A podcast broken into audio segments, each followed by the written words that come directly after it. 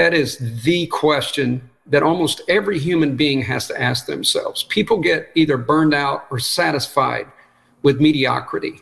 And I believe that we're created to greatness. There's something great, whether you're a great father, mother, or coworker, there's something great for you to do. Hey there, freedom lovers. Kurt Mercadante here. Welcome to yet another wonderful, amazing interview we have here on the Freedom Media Network. Before I get into uh, who we're interviewing today, and we jump into today's interview, my gosh, if you are a first time viewer or listener, welcome. If you've been here before, welcome back. And if you've been here before, please bear with me or finally take action on the free stuff I'm about to give you. Take out your smartphone text the word Freeman, F R E E M A N, to the number 55678. It'll take you a few moments. You probably already have that cell phone out, anyways, surfing the web, surfing Facebook, whatever it is. Text Freeman to 55678. What's going to happen? You're going to get a link back from me. You click on that link, and you will have free access to my Freedom Lifestyle audio course modules delivered directly to your inbox. I already know you know how to listen to a podcast. All you got to do is click on them. We lead you through the audio course just like a podcast. You can listen to it while you're on your way back from a day job. Maybe it's a day job you hate. Put that commute to work for you. We lead you through the five pillars of the freedom lifestyle, actionable steps you can take to create the life of joy, fulfillment, and freedom you want. And the only cost is use that smartphone. Text free man, all one word, to 55678. And speaking of free man, our guest today, Ron Ward, is a free man. He wrote a great book, The Dirty Side of Leadership, which, my gosh, I first read well over a year ago. I remember we, actually maybe two years ago. I, we were traveling around the country when you and I had some discussions. Ron is, in addition to writing that Amazon bestseller, he's a speaker and founder and CEO of Forward Operations. He previously served as the Academy Director of the Federal Probation and Pretrial Services Academy at the Federal Law Enforcement Training Center in Charleston, South Carolina, where I lived for about eight years. And we kind of met. We never met in Charleston, but through a, a, common acquaintance who there is there in Charleston. There's a whole lot more. There's martial arts, martial arts champion, lessons learned in his book. We'll talk more about that today. Ron asked me to keep his bio brief. So, uh, Ron, thank you so much for joining us on the Freedom Media Network. Thank you, Kurt. I'm a fan. Well, likewise, likewise. So, you, you mentioned now, you know, you're you're a new business owner. What are you? Two years into it, maybe two and a half years into it. Uh, you retired last year from what you were doing uh, in law enforcement, and you said you're busy. You're traveling around the world right well, the country right now uh, keeping busy doing that. Tell us, what are you traveling around doing? What kind of training are you doing? Kurt, uh, the reason I wrote the book and started my company is I was, and this is no disrespect, but I, I to a lot of great leaders, but I went to a lot of leadership programs and I got a lot of great catchphrases, but I did not really develop the skill set that I needed. So I started on that journey of developing my own my own skill set, helping other managers and it just kind of took off from there. But my passion is to help people lead and be effective. And as you know, in this world post COVID and during COVID, uh, leaders were challenged in ways they've never been challenged before. So I'm trying to do my small part to help help them be well and uh, and lead uh, with vision and strategy, but also with uh, some empathy. You know, when it comes to leadership, your book is the dirty side of leadership, and you talked about leadership and going around doing leadership training consulting. If you type the word in leadership to LinkedIn, there's a million leadership coaches. Everyone posts on leadership. Uh, there's so many people who identify as leaders. What? How do you define that word leadership, and how might that be a little different than than some people think of it, given the fact that everyone on LinkedIn seems to like to talk about it? You know, uh, you're exactly right, and uh, it was it was even a little intimidating when I uh, started the journey of writing a book because I'm like, my God, I think half the people are leadership gurus. So um, I I do have to mention that I did research some leadership gurus who've never led, so I could kind of mark them off a little bit. But uh, I developed this definition, and it is leaders make everything and everyone around them better. And it's awesome to me. I've been in the middle with the federal government, I've been in the middle of chaos and difficulties. And it's super cool to watch a genuine leader come in and check on staff and they uh, establish a vision and this is how we're going to move forward and it, it's art you know it's both science and art and uh, it's uh, it's it's a wonderful thing to observe and i did my best to aspire uh, to those types of levels because i definitely had plenty of opportunities uh, you know, I notice, and I, and I do follow you on LinkedIn and see, and, and I know in addition to leadership consulting, you're doing some career coaching. Um, and in your book, The Dirty Side of Leadership, certainly there's a lot about your journey and how you lead and, and advice for leaders and wannabe leaders. But there's also a, a fair amount of, of lessons for anyone who just wants to achieve what they want to achieve in life. Um, and, you know, one of the things when you talk about leaders and you talk about where you are, you didn't start, you weren't born into suddenly, I know I'm going to be a leader. I know I'm going to be a coach. I'm going to be traveling around the country training everyone. You started at a certain level. I remember in a book you had to write, read about learning to write better, right? Improving some of those skills. What do you say to someone who, you know, might attend one of your training sessions, who is like five rungs below where you're at or the manager level or in a corporation being at the vice president level or president level who is like, man, there's just so many steps between here and there. How am I ever going to get there? What do you tell someone like that? Yeah, that's a great question because I'm certainly not arrogant enough to think that I can slide in and do a two hour, a four hour, eight hour presentation and, uh, you know, change the course of someone's life immediately. Uh, I think that we as leaders have to inspire people to be lifelong learners and grow. I always tell people the information's out there. Uh, we just have to open up and not waste so much time doing other things. And when I say other things, I'm talking about things that are unproductive. And uh, we build our knowledge base. But the second thing that I stress is you need a mentor. You need a mentor. And this is not a, an, an advertisement for me. Business is great, but uh, one of the smartest things I did was hire a coach. I had all this leadership experience in the federal government, but I didn't know anything about marketing. Uh, there were so many things I had to learn. So I hired a coach to help me get up to the level that I need to be. So I encourage people to learn, grow, get a mentor, and then finally, and this is along your bailiwick, is stay well. Like don't overthink the stuff. Don't get to the point where you're unhealthy, you're stressed. And I've been all of those. As a matter of fact, when I read your journey, like it almost triggered me. Uh, I think I spent half my career stressed out, and um, I've uh, I've got a new program called Rethinking Well Wellness, and I try to help people go from wellness to well-being. Wellness has become just another program, a cliche, and uh, it's moment by moment and a focus on our well-being. And I know you say a lot of wonderful things about that, Kurt. Yeah, and and you you're someone who has worked in an industry that is considered, hey, tough. This is tough. This is badass, right? And and you move forward. And and in martial arts, but there's there's a lot of folks, and you know, um, I, am by no means. I do qigong. It, eh, you know, I, I'm not into martial arts. I'm kind of moving in that direction, but from the limited amount I do know is in martial arts, right? It's it's the open hand and in many cases, and right, there's some martial arts. I, I, believe you were in karate, but there's some martial arts where you can win a fight without actually ever throwing a punch, right? And and when you think about the stress and the grasping, where have you found, whether either through people you work with or lessons learned through your own career, the fine line between being disciplined, having a plan, moving forward, and the balance of you know, I'm so stressed that I'm now stuck in quicksand. I'm so I'm grinding away and it's just killing me physically, but I'm also not achieving my goals. Where do you find that that fine line to be?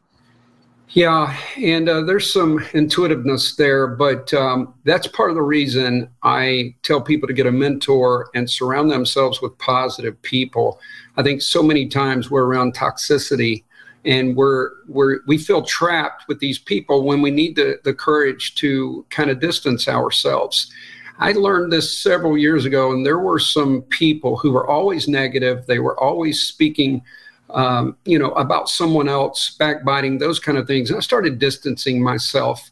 And also, you know, you, I call it interpersonal communication uh, when I talk about the various styles of communication, but you've got to learn to reprogram your mind. You've got to have positive self talk, and you got to replace I do this funny thing in my wellness. I have a boxing glove and I have someone just punch my hand over and over.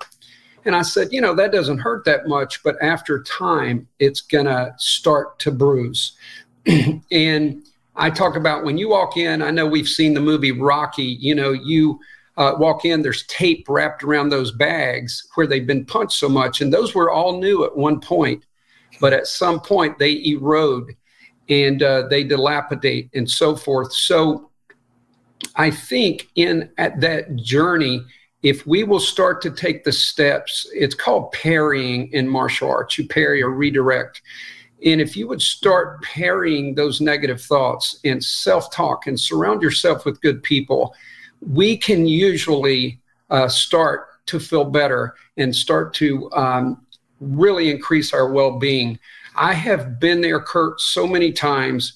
And these are the only things that I found. And I'm sure some people have a lot better answers. I do breathing exercises regularly because I'm programming my brain that it's time to chill and relax. So there are steps you can take. And sometimes I'm just going to tell you, I was in situations where there was a deadline, it had to be met, and you do the absolute best you can. But as soon as you reach that goal, uh, you got to start you know, getting back to your good habits. Uh, and during that stressful time, that's when you need those other things I discussed. It, it, you mentioned the parrying. Um, I take qigong every Saturday. I go and then I do it daily, and it's it's moving meditation. It's about moving energy around. And after a year, he actually showed me what happens when you speed it up, and you could turn it. It becomes you could turn it into tai chi and these things. He's like, when you speed it up, what you're actually doing you can defend and you just learned all these martial arts moves without even knowing it, right? But there's a piece of it where it's a standing meditation. It's a, the horse stance, and you have chi ball and you have your arms out. He can do it for eight hours, you know, standing there. And the toughest thing isn't even the body; it's your mind starts to go nuts after about five minutes sometimes, right? So you do it. But he always says, act like an eggshell. Be strong enough to keep everything inside and protect it, but be strong enough to protect everything from the outside. And Last week, I asked him, I said, but at some point, when the shit hits the fan or whatever, is the key then toughening up the eggshell? And he said, no. I said, what do you mean? He said, be able to, when that egg, imagine you're the egg and you roll off the counter, instead of splattering when you hit it, learn to be like a cat, redirect the energy. So you you hit the ground, but you don't absorb the energy, which, as you said, parrying reminds me of that. And one piece, I mean, we've talked about it in in in in um, regards to stress and in our own lives.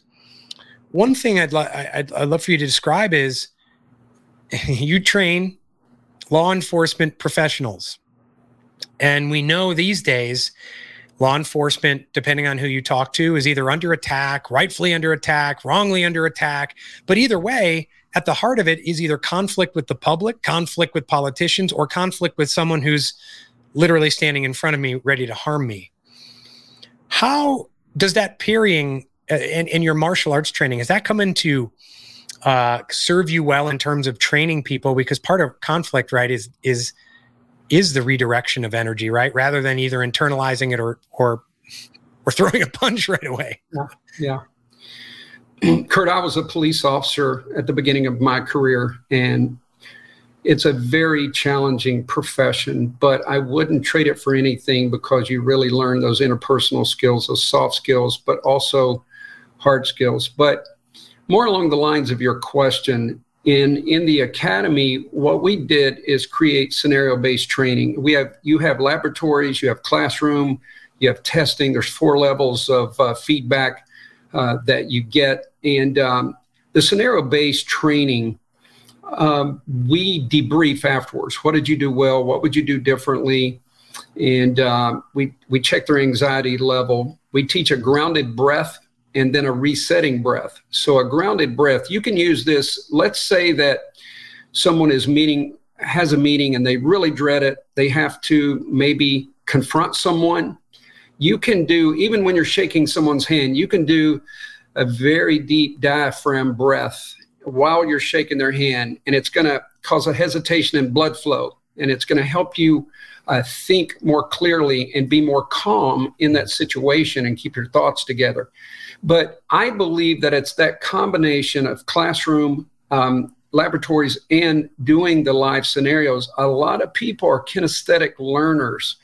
And unfortunately, when we do training, we do the PowerPoint presentation, the catchphrases, and you know most people have about 11 minute attention span and then we're expecting them to remember all these terms and diagrams when in fact they really need to experience it. And and I will say in my trainings about every 15 to 20 minutes I've got volunteers I've got people working on things because I want them to experience what we're doing and that's why I developed scenario based training. But to to put a, a a ribbon on this the response their response you have an instructor that gives them feedback, their partner gives them feedback, they evaluate themselves. And over time, we see people start to develop that emotional control and they start to make much better decisions. But you have to put people in realistic environments. You can't just put on a gun and a badge, head out and be law enforcement. And of course, there's use of force and a lot of other factors, but it is that mental control that you learn to develop in connection with and in nexus with your skills. In, in the book, you write about repetition and you write about scenario based training. And, and one of the interesting things, you know, I've worked with some folks who served in the military, and I know that they've done things that I have never done from a physical, mental, emotional, courageous point of view. But the interesting thing is, some of them will say, Well, I'm not fearful. I did that that was in that realm. But in your book, you write you write about all the things you did from that in that sort of thing, right? From uh, from from training, firearms, all that. But you talked about actually the anxiety that builds if you had to confront someone in their review or in the office. And you you kind of bring it back in scenario based training and repetition is important for that too. And and speaking and training and, and doing that over and over again. Do you find that there are some people, not just in law enforcement, but overall, might do scenario based training when it comes to physicality. Maybe they, they're in martial arts and they do it, but for whatever reason, they forget to apply it if they're giving a talk. uh, absolutely. I just finished, I did eight hours of training in uh, Clearwater Beach, not a bad location.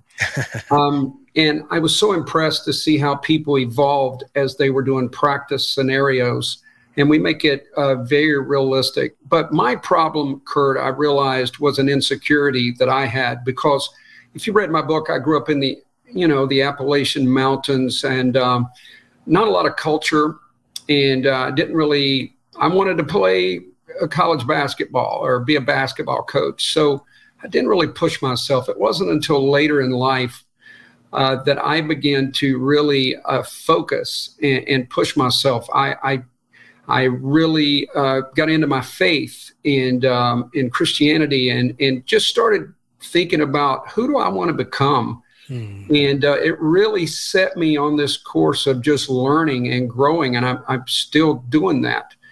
And um, I don't know, I, I I think that's the issue is is we stop or we don't try to grow. I, I believe the answers are out there. We just have to find the answers. And um, you know we can improve in every way in every area i wanted to say one last thing about you know you mentioned uh, the preface of my book is the night before i'm terminating someone and i laid there in bed twisting turning it's all true i was so nervous and i fought the national champion uh, in the finals and i was i think more nervous in terminating this person and, and i figured out what that was i allowed that culture the fact that I didn't go to an Ivy League school, I didn't have the same pedigree.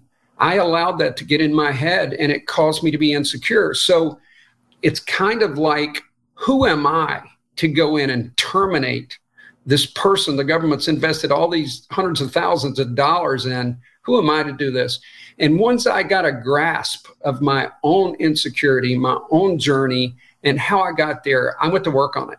And uh, I was a different leader uh, a few years later than I was the person who was stumbling my way through a termination. I can assure you.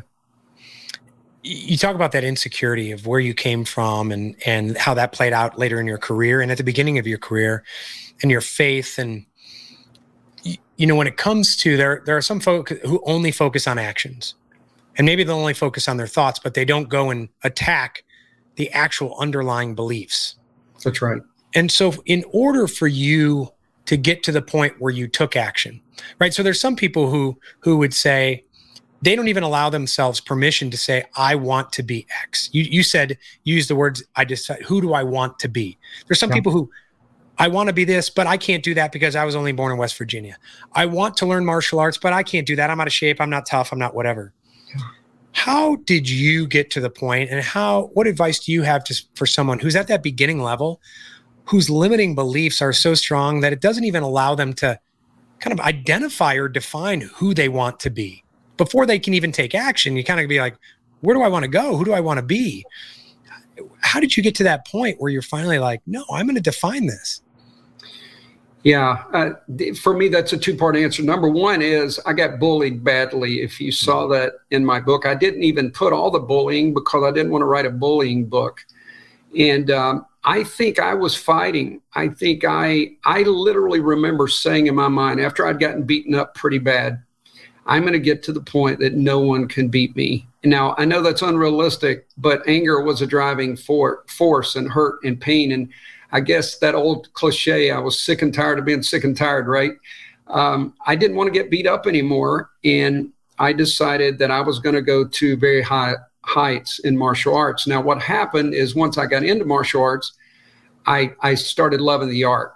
And the other thing is at some point, the art uh, began to evolve. And you, you've seen UFC, jiu jitsu, boxing. So I ended up sparring with someone who took me to the ground and just dominated me. So I've always been a person that I want to grow and I want to increase. So I began to take jujitsu and then boxing and all these different things. But back to your question, I think that is the question that almost every human being has to ask themselves. People get either burned out or satisfied with mediocrity. And I believe that we're created to greatness. There's something great, whether you're a great father, mother, or coworker. There's something great for you to do. And sometimes I believe that we that people get a little bit of motivation, then they set their sights way too high. In other words, I'm going to run a marathon. Well, you haven't gotten off the couch in a year. So I encourage people to start small, but I think you do have to hear from people such as yourself or someone who speaks into them or maybe encourages them or they just really come to that point, that breaking point that I've got to make a change. But we both know there are people that never make that change. And I hope that as leaders, genuine leaders, continue to speak out, continue to encourage, continue to help, that people will start to take steps. The beauty of any of these things is progress is addictive when you begin to make progress, it, it reignites your passion to thrive and to be better and do better. So it's that little nudge that you just mentioned. If if we can help people to take that nudge, they can improve and do great things. My uh, my qigong instructor, he's I don't know, I don't know what the word is belted or whatever in like five different things, you know. And yeah. he's he's taken me down with his pinky before. And there's a lot of redirection of energy that he does. It's amazing. He does kung fu, Shaolin, you know. And he he came to my retreat and he we did qigong sessions and he mentioned that 31 years ago he had experienced abuse growing up. He joined he got into martial arts to learn to kick ass. But through the process he learned more to control his emotions and redirect the energy. In your case, it was being bullied. And it's interesting how often, and maybe I think this is just human nature, often, and I can tell this on sales calls with potential clients, this person, the pain isn't big enough for this person to jump in. The pain isn't yet big enough. I'd actually, I've actually had people tell me, Kurt, in your book, you write that the pain has to be big enough and it's not there yet. And unfortunately, I have to wait for the pain to get. And it's sad to watch sometimes when it's like you got to wait for someone to get their butt kicked by a bully before they make a change. I guess, I guess that's just human nature, right? uh, yeah, it is human nature, and and you know we have to we have to do our part, but we can't carry that burden if someone makes the choice uh, to continue down that path. We know where it leads, we know where the path leads, and we can do as much as we can to enlighten them. But there will always be human beings, you know, um, the graveyard is filled with unused potential. And I don't want to be, I don't want to be in the dirt uh, knowing that I did not uh, accomplish things with the abilities that I have. Um, the martial arts, you mentioned something, Bunkai, uh, when you talked about the horse riding stance, which is Shikodachi, you, you, you triggered me because uh, the Bunkai is the hidden meaning behind kata. When you see these movements, it's the hidden meaning, and they're so it's so deep. And um, when I began to realize that, uh, it, it, took me to a new level in the way I thought. And the second thing was this shikodachi or horse riding stance, we would hold that and throw punch after punch. And I remember an old Japanese instructor would always go, you know, 10% physical, 90% mental. And I'm like, obviously, he does not feel the pain in my body. Right. Uh, this guy doesn't get it. I, every v- being of, of, or every part of my being is hurting.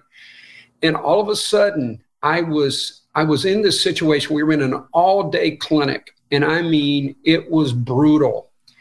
And I was at this point that I literally thought, I'm going to have to make up something. Like I need to throw up or something because you can't just walk out.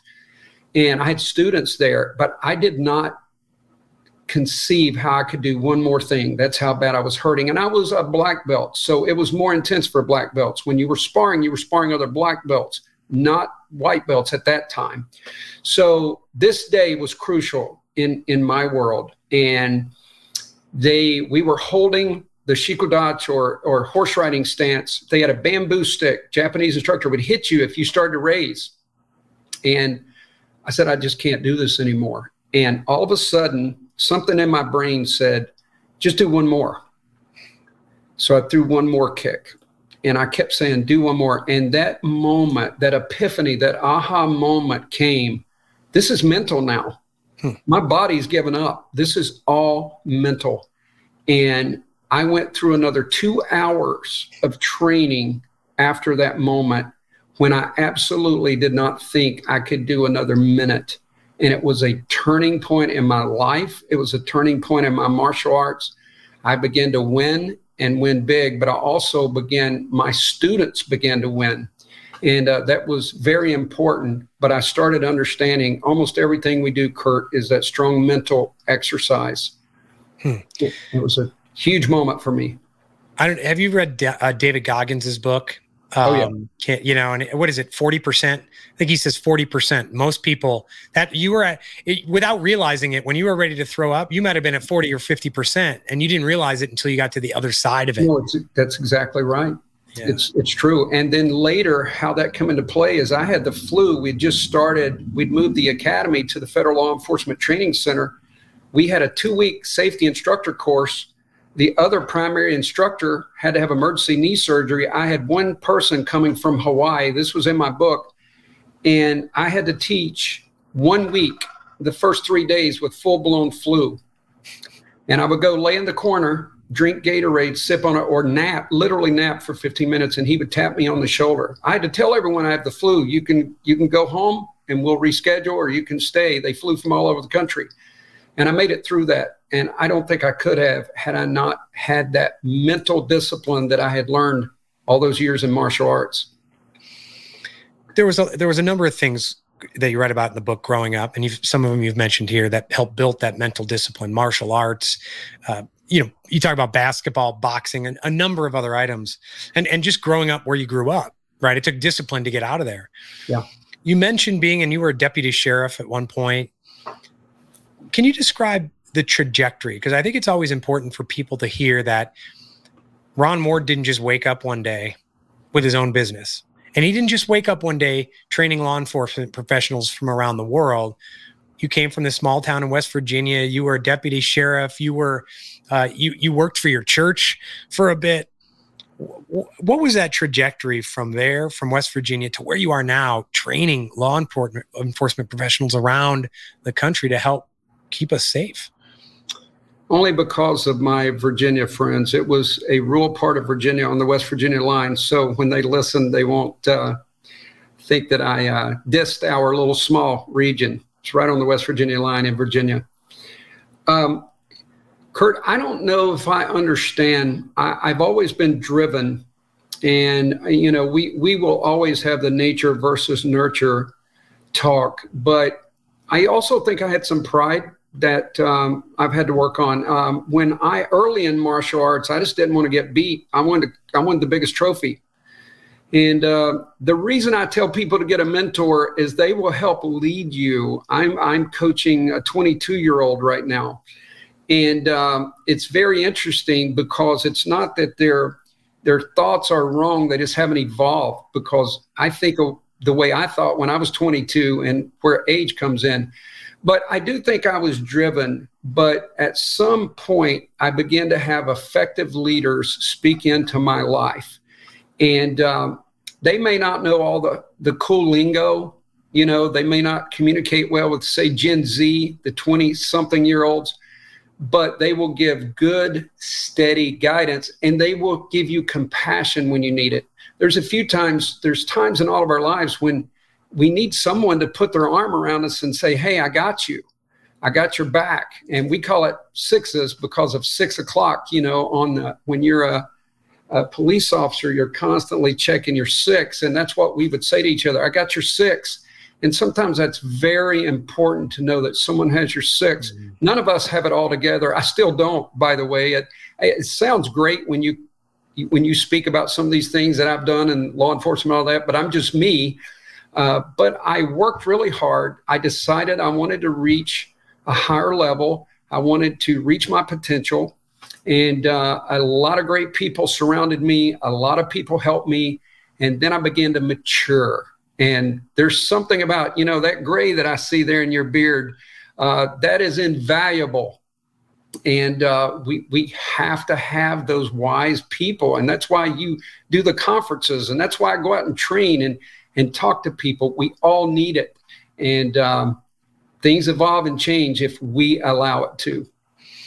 You, you mentioned that word pride and, and pride maybe keeping you from doing some things and, and, and holding you back but in your book you also talk about when people go into interviews in the interview process and that's the time not to not to hide from your accomplishments yeah. and, and, and share it right you're you're you're selling yourself and all that if you look on you know in this day and age of social media and you look on linkedin it's it's it's interesting that sometimes the the people who are most successful strike that balance between I have to share what I do and the impact I have, but you can tell it doesn't come from a place of pride and ego.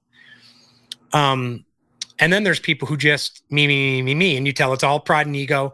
But yeah. then there's other people who it's like, you got to talk about more what you do. Like, I don't, if I had money to give you, I don't even know what you do. So where, where do you think that balance is? You know, how have you learned that balance between the pride and the ego, but also, hey, I've done some things here. If, if people don't know about it, I got to share it, but it's not selfish to do so a moment of vulnerability here. One time, uh, I have always been, I've got a lot of flaws, but I do love to see people succeed. Like if I, I look at your LinkedIn and I've seen the growth, like, and I feel like you got a message that needs to be heard for sure. I celebrate you, we don't even know each other that well, but I'm like, yeah. And I try to like, if you've noticed, I'll like or comment or whatever. So I, I, do love to see people succeed. But there was a, a moment at the academy. We we had first gotten there, and we had students in the room. So the students want to know why you are an instructor. You know, like you have to have some credibility or street cred. Like, why is this person teaching me? So they asked me my background. I said, I qualified for the U.S. karate team. I've taught defensive tactics around the country. I then I began to say what some of the other instructors had done. I was very proud of it. So there was uh, someone new made the comment. Ron told him he was on the U.S. karate team, and in that moment, I I I really felt that he missed a point. He really missed a point. At that point in my life, uh, I wanted the students to see we are the best of the best, and that's who you're getting trained by. And you're going to be great when you leave this academy. Now, I could have just not said anything, or I don't know why I'm here, but I did know why I was there. And of course, you know, this, my skill level was much higher than theirs, and we got them where they needed to be. But this person was insecure. This was someone who I think was a little jealous uh, to begin with, but it really frustrated me. And I explained uh, to him uh, once I found out. By the way, he did not have the nerve to say that to me, of course, said it to other people. So I confronted him. And I said, I did say that I was on the U.S. karate team because I want our students to know that we have the best instructors in the country right here. And uh, I would not want to be, I would not want to place all my trust and care in, in someone if it, it deals with firearms and defensive tactics if I didn't know they're really good. That's my reasoning. Take it or leave it. And if the next class asks me, I'll tell them the same thing. So, real life situation. One thing that I that I love in your book, and you you hinted at it here, you touched upon it. I'm kind of a, ner- a behaviors nerd, and I and I love this this type of stuff. And my wife's a speech language pathologist, so she's also gotten me so curious about it, how people develop, how people learn.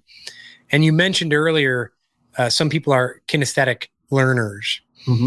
Uh, and in your book, you outline the different types of learning that people have and behavior styles. I think it's important not only from anyone who's teaching others or presenting to others, but also for an individual to put them, you know, that that bit of self-awareness of how can I put myself in the best possible situation to learn uh, and understand how I learn best. Can you go into more of those learning styles? I know you mentioned the the kinesthetic and what that is, but but some of the others yeah, I, I nerd out on this stuff. So yeah, some of, some of the things that I teach is communication, and I use some of the practical communications, you know, from passive aggressive to generic, and I try to give a little bit of background information, especially passive aggressive. We know what it means. They don't quite have the courage to say what they want to say, so they're going to do it in a passive aggressive way, like. I use example. You show someone a house you bought, and they say, "Oh, that's a good starter home," and uh, you you know what you got there. But um, I think to be effective, and, and I'm going to speak to managers here for a minute. I, I uh, to be effective, you have to know your people. I tell everyone you have to know yourself. Get a PhD in you. That's my most popular catchphrase that people repeat back to me. And uh, get a master's degree in your staff. And uh, I say that because, Kurt, if you and I communicate in a completely different way, and you're my manager, uh, you know, you may use analytical communication and I'm just not getting it. And maybe I'm spatial, like you have, you know, the various types of thinkers, and maybe I'm spatial. It takes me a while to think things through, but you want an immediate answer. So these things are kind of uh, on a collision course. So as we begin to understand each other, um, I believe that it, it it's going to strengthen, you know, not only friendships, relationships, uh, you mentioned your wife. I'm sure you know the right things to say to her, and uh, and she understands the same with you. Whereas you probably know her hot buttons. You probably could say something, not that you ever would, Kurt, but uh, you, you might have let something slip before that didn't go over well. But sometimes it really is the style of communication, and if someone is not receiving, you know, as the old saying, if they're not getting what we're laying down uh, it doesn't matter. None of it matters. So I, have bounced around a little bit, but but it's because I've got so much information where I've studied communication so much. But the other thing is we talk about active and empathetic listening, and I have scenarios that will kind of you have to move back and forth between those two. But I learned there's a higher level of listening. If I'm talking, if you're talking to me right now, and I actually give you the eye contact and I respond I say, so what you're saying, I am absolutely showing you that I'm deliberate, I'm listening, I'm understanding, which is a higher level than just listening. So I take people through this whole process. But again, I make sure that the kinesthetic learners uh, have some way that they can evolve and they can understand what I'm saying. And I want to say a last thing, and I know you know this the power of a good story will cross, it will catch those visual learners, those auditory learners, those kinesthetic learners. It's that one ingredient that just combine them all and help people remember and relate. So I tell everyone, be a good storyteller if you're going to be a good uh, presenter and a good coach. Have you? I'm, you know, maybe you've run across more than more than a lot. uh, for instance, managers who fall into the trap of they're just not getting it. They need to get it. I don't have the time. You know, I need people who just come in and get it. And it's very skilled people who might be engineers, who might be analytical, who might be very good at building a product, but they're hearing something maybe much different than the manager thinks they're saying if that makes sense based on their learning style. How, how, do you get the manager to understand it's in his or her best interest to not just say, well, they, they either get it or they don't? yeah. One of the things that, that I teach, this is my full, robust eight hour training or a day and a half training, is the perception gap. Mm. And I have, I use a story about a CEO who walks in his team you know they're they're they've not met their quota on sales so he gives them this rally cry come on you've done it before you did it last month i know you guys can do it we got to meet that quota and it just so happens when everyone leaves the room about two weeks later they had a 360 review um, and they are uh, writing about him and it was all that he doesn't care about anybody. He only thinks about money. Um, you know, he he doesn't have any compassion. He doesn't have any empathy. So he reads this. He's stunned. He thinks he's coach of the year, and yet his employees think he's terrible and d- doesn't care about them.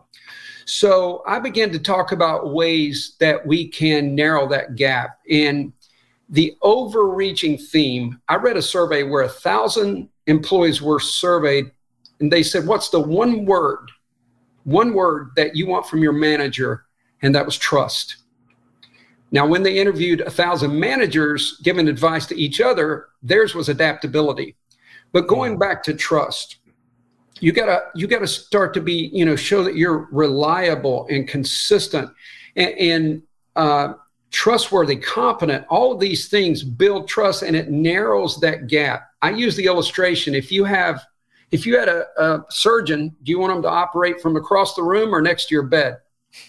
And um, we, we don't want to get too close to our employees, but we certainly need to understand how they communicate. Now, I use the general social chart. I know that Myers Briggs, there's 16 types of communication. You can get so technical on this stuff. But I use the expressive, the driver, the amiable, and the analytical. And I have found most people, now this is a Huey level view. Of course, you can get real specific with people, but generally speaking, if we understand someone's general personality, we can talk to them more. If I'm talking to someone driven, I want to reflect the vision and where we're heading. You know, uh, I have to give you some feedback, but here's where it's going to get us. They love that because they got drive. You tell the same thing to someone that's amiable, they may be laid back and not really care. So I'm going to speak in a different way to those people that have that different personality type. And you can only do that through getting to know your staff.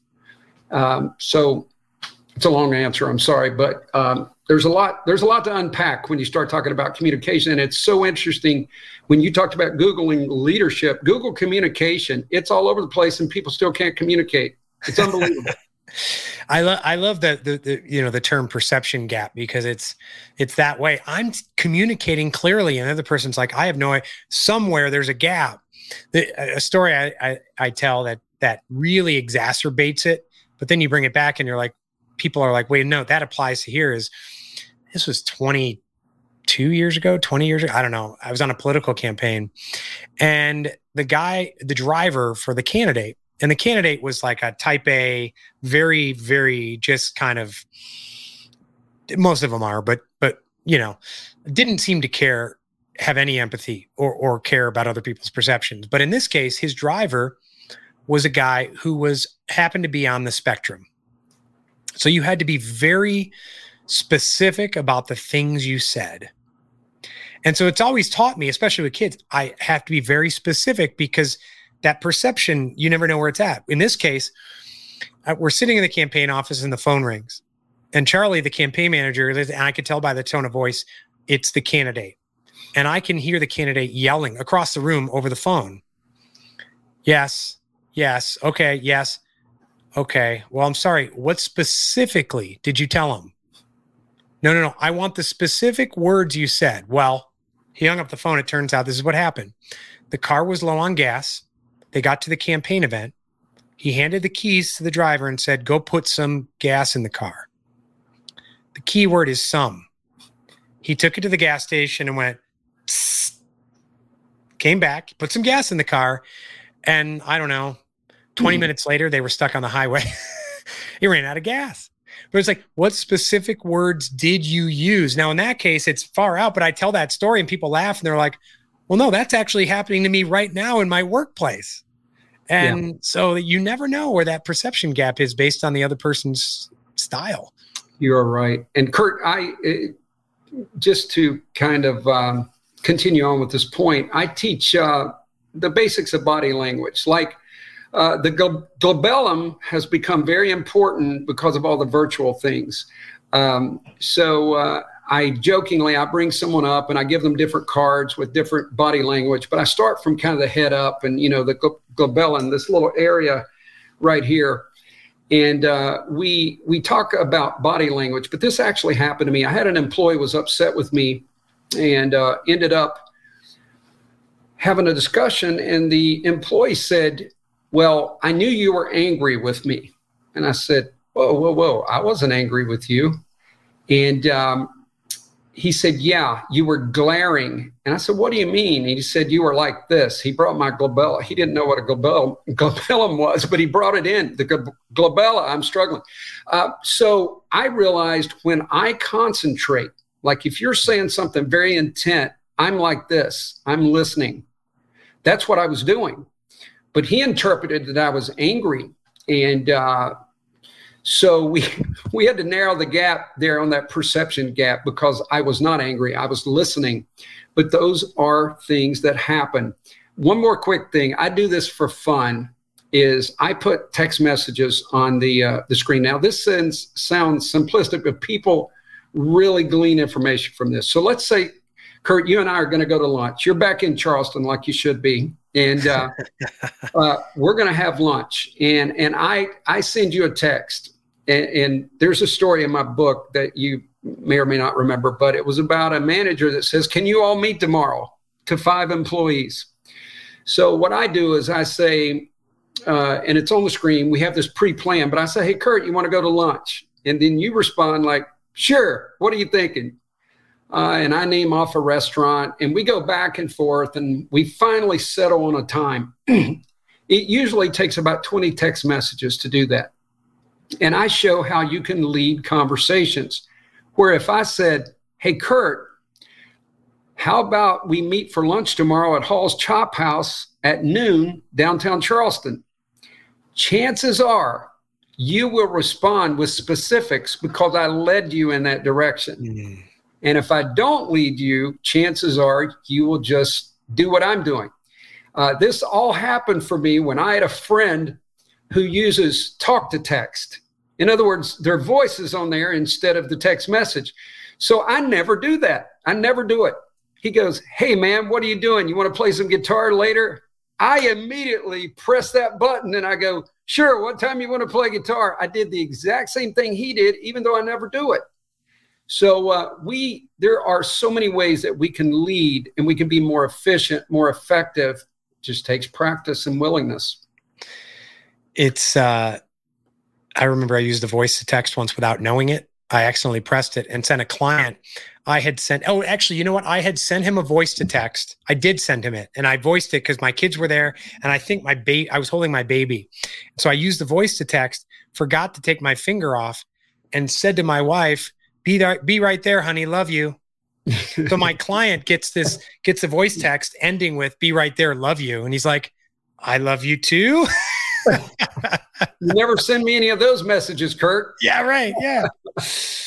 oh, Well, Ron, I've really appreciated this final question for you. There's so many positive things in your book, so many positive lessons, uh, so many um, uh, stories, great stories, not only re- re- in relation to your journey, but how people can grow personally, professionally, but also as leaders, managing teams, leading teams. So why does it have such a negative name? What what why is your book called? Some people may be wondering this. Can you explain the dirty side of leadership? Yeah, I think that's a great question. Uh, I knew it would sell more books, Kurt. I mean, what? I'm kidding. Um, if you really look at all the challenges in my life, there was a dirty side to that. And then it evolves. And toward the end of the book, I began to show how human behavior is so bizarre and how you have to build the courage to stand up for yourself. And uh, I do think that is um, the, you know, the hard work that you have to put in and the growth and the maturity and things like that, it, it can be dirty.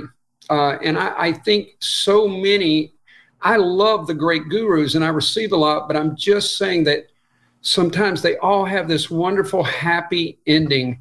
And uh, it's this wonderful thing that you use these five steps and everyone improves, your team rallies and it and it all goes. But I show in there, I had conflict, you know, I did the traditional conflict resolution. I'm so proud of myself.